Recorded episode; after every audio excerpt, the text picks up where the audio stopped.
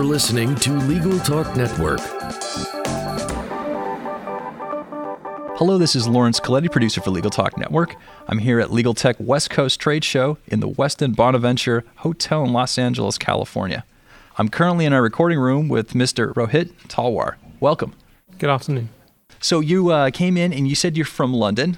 Yes, that's correct. Great. So how did you have a long flight today, or was it yesterday? Or Yeah, I came in yesterday. It's about an 11 hour flight. Oh, great. So rested and ready to go. Reasonably rested and definitely ready to go. Gotcha, gotcha. Now, uh, Rohit, you are the futurist and strategic advisor for Fast Future. That's correct. I'm the CEO of the firm. Yes. Your CEO. Is it your firm? Is it? It's my firm, yes. Okay. Wonderful. And so you're the CEO, futurist, and strategic advisor? I'm the CEO of the firm, and my role is a futurist helping people think about what might shape the next five to 50 years. And I act as a strategic advisor to many companies and governments and non government organizations around the world. Wonderful, wonderful. And is that heavy emphasis in the legal market? Well, we've been doing this study for ILTA, the International Legal Technology Association, on how advances in technology could impact the legal sector over the next decade or more. And so we've been focusing on that for the last couple of years now. And so you're giving a talk specifically on that. And let me go ahead and just give the uh, the title of the talk so everybody the, that's here at the conference or not at the conference understands uh, what exactly it is that you're engaging here. So it's ILTA's Legal Technology Future Horizons Research Project, Key Findings, Imperative Actions. That's correct. So uh, we're going to be sharing uh, a few of the highlights from the study. It's 140 pages plus of insight uh, based on expert interviews, a couple of global surveys, a variety of workshops around the world, and a lot of analysis and thinking on our part. And what we're really distilling today are some of the key messages around how we see technology changing the strategic management of law firms, how it's going to disrupt four key areas. One is the creation of new products and services for clients. Secondly, the actual customer interface and the way in which we interact with customers. Thirdly, the way we support professionals. And fourthly, the way we re engineer internal processes to streamline them and make them more efficient and lower cost and more transparent. Great, great. So uh, you talked a little bit about some of the, I guess the the general areas of where this uh, where this information came from. Was there other companies involved in collecting this data? Um, is it survey based? Is it industry The study had six sponsors. We talked to over 60 law firms in different ways, whether it was interviews or case studies. We also talked to experts in other fields, people who were experts in information technology, in uh, how technology was disrupting professional services, uh, Stanford professor, CIO from Toyota Motors. So we tried to get a 360 degree perspective on what might shape the next 10 to 15 years. We extracted from all the insights uh, a bunch of questions that we boiled down into two surveys.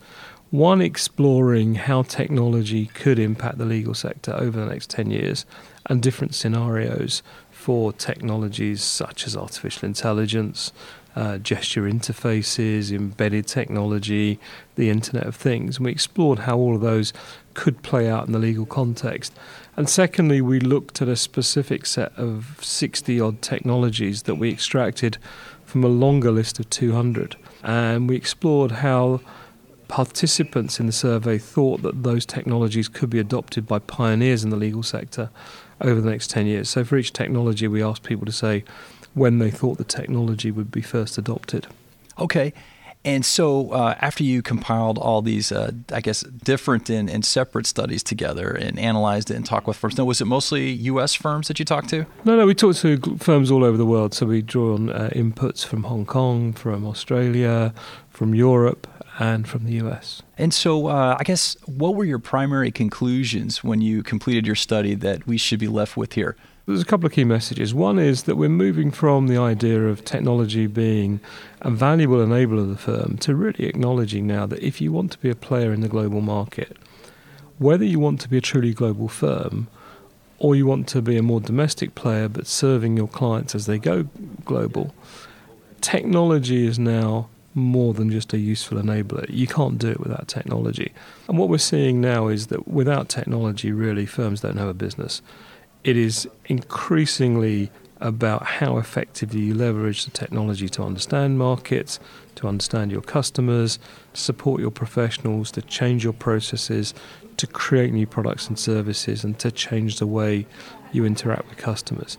Secondly, I guess the big issue that comes out of that is once you start to acknowledge that you need to make this change, then you've got to think about how you change the mindset of lawyers and the management of law firms to really embrace the potential and understand that these technologies are coming faster and faster, and therefore our window of opportunity to get value from them is shrinking.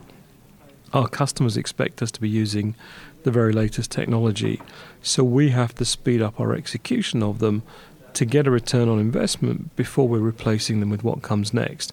We don't want to be stuck with a technology that some customers think is, well, two years out of date.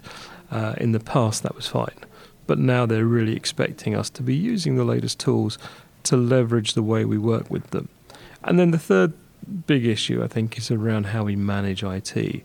Really professionalizing the IT, the CIO function, the IT function in, in law firms, making them much more business focused, much more strategic, giving them a far greater emphasis on creating new sources of opportunity and value, letting them connect with the customer in, in directly, and getting them to streamline the back office functions, streamline the infrastructure, potentially look at outsourcing or other models where they can get us the best of breed as and when we need it, rather than today, you know, there's still a focus on is the network working? Uh, and we've really got to move them from that operational focus to a more strategic and value adding focus. So I took away uh, four major points from your, your three issues that you covered there. And so uh, my first is, you know, there's law firms of all different sizes. You've got your smalls, you got your mid-size, and you've got your large firms. And so uh, one of the questions I have for you, and this is the first one, is you're saying that, uh, you know, technology, not only do you have to, I mean, you have to utilize it just to be a player, whereas before it would be an advantage.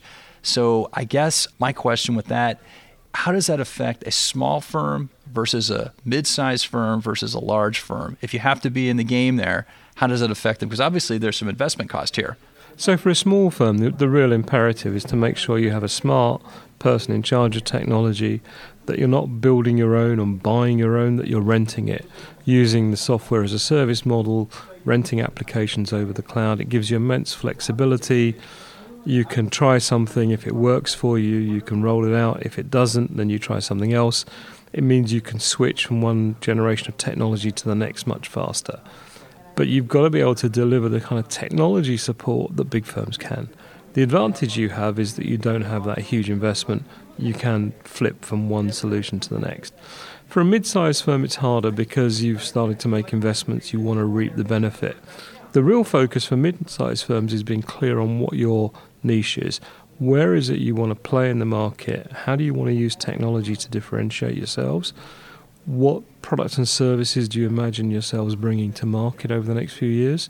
Where is the potential for you to commoditize things that your competitors, particularly in larger firms, currently make large fees on?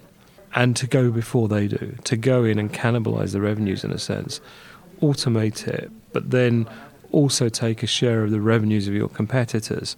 And thirdly, again, to try and move out of the notion of building your own all the time towards smaller, more flexible, modular approaches where you can bring in rented applications as and when you need them and evolve with your clients as their demands change.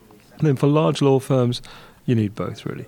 You need a, a solid backbone to run your business on a global basis you need to be thinking very hard about how you're leveraging technology, particularly mobile solutions, artificial intelligence, and uh, smart big data management tools to really put the right data in the hands of your professionals as and when they need it on a, on a dynamic basis. And thirdly, then also making sure that you've got rid of as much as possible internally uh, and you've passed that out to third party suppliers so that you can migrate more quickly from one generation of technology to the next as your customers push you to do so. Well, I think that's a good segue into the, the next uh, point that I took away from that is the generations. And so I think historically a solid case can be made that lawyers, attorneys are, I guess, fairly fairly risk averse when it comes to technology and implementing new technologies. They seem to be not necessarily the most ingrained into the, the technological innovation. So, with your speaking uh, engagement coming up here, um, how do you plan to bridge the gap between what you've just told us, you know, the importance, how you have to have this technology to be any kind of player in today's world, and a population of hardworking individuals that just are a little slow to adopt technology? How, how do you bridge that gap? Well, the game is changing as we speak. Firstly, more and more law firms are going after technology companies as their clients. Those companies are pretty smart and sophisticated in their use of technology until it comes to their legal partners.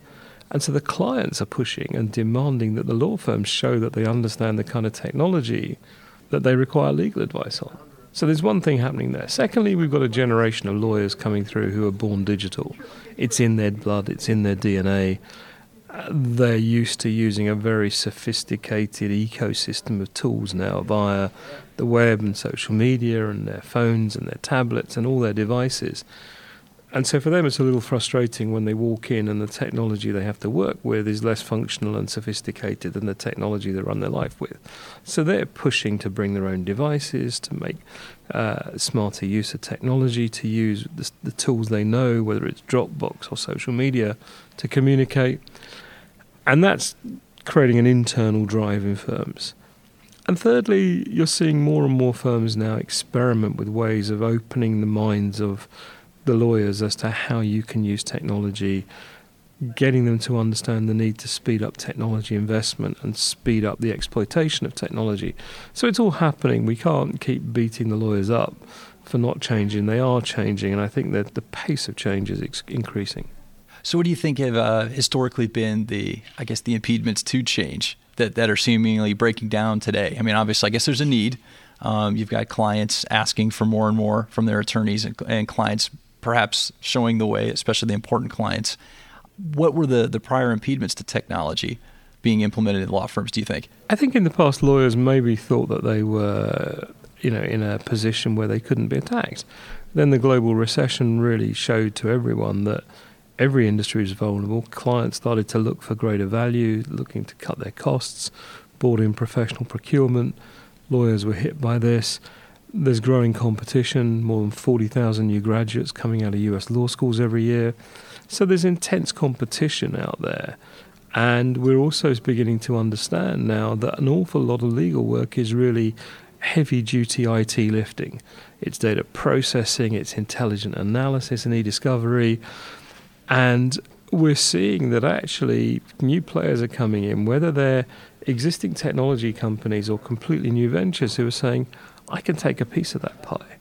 Because the skill that's required here is really about smart data analytics and information science, not legal work. The legal work comes next when you interpret what we've produced. So you're seeing people coming in and starting to eat away at that, that and this gradual understanding in the legal world that in the past we thought we were unassailable. Now people can come in and eat our lunch. And then thirdly, you've got this new generation. The previous generations grew up thinking their expertise was everything. Being the 15 to 20 year experienced lawyer was what counted. What you knew was the word of God. And now it's changing. You know, there's lots of people competing for advice. People are able to get it over the internet. There's businesses who are born digital who don't understand why they need to have to go back to what seem like very old fashioned approaches to get advice when they can get everything else via the web. So everything is changing that lawyers used to kind of have as the pillars on which they stood. And the, the smarter ones, and there's a growing number of them, are trying to reinvent themselves to be able to compete in a, in a fast and rapidly changing reality. Well, that sounds wonderful. Uh, wonderful advice uh, for some changing times. I want to thank you for coming on our program today. My pleasure. And so, how can our listeners get a hold of you uh, and learn a little bit more about your message? Uh, you can find us at fastfuture.com and you can find the, uh, the ILTA Legal Technology Future Horizon Study at the ILTA website. Okay, well, thank you and uh, good luck at your speaking event. Thank you. The views expressed by the participants of this program are their own and do not represent the views of, nor are they endorsed by, Legal Talk Network, its officers, directors, employees, agents, representatives, shareholders, and subsidiaries. None of the content should be considered legal advice. As always, consult a lawyer.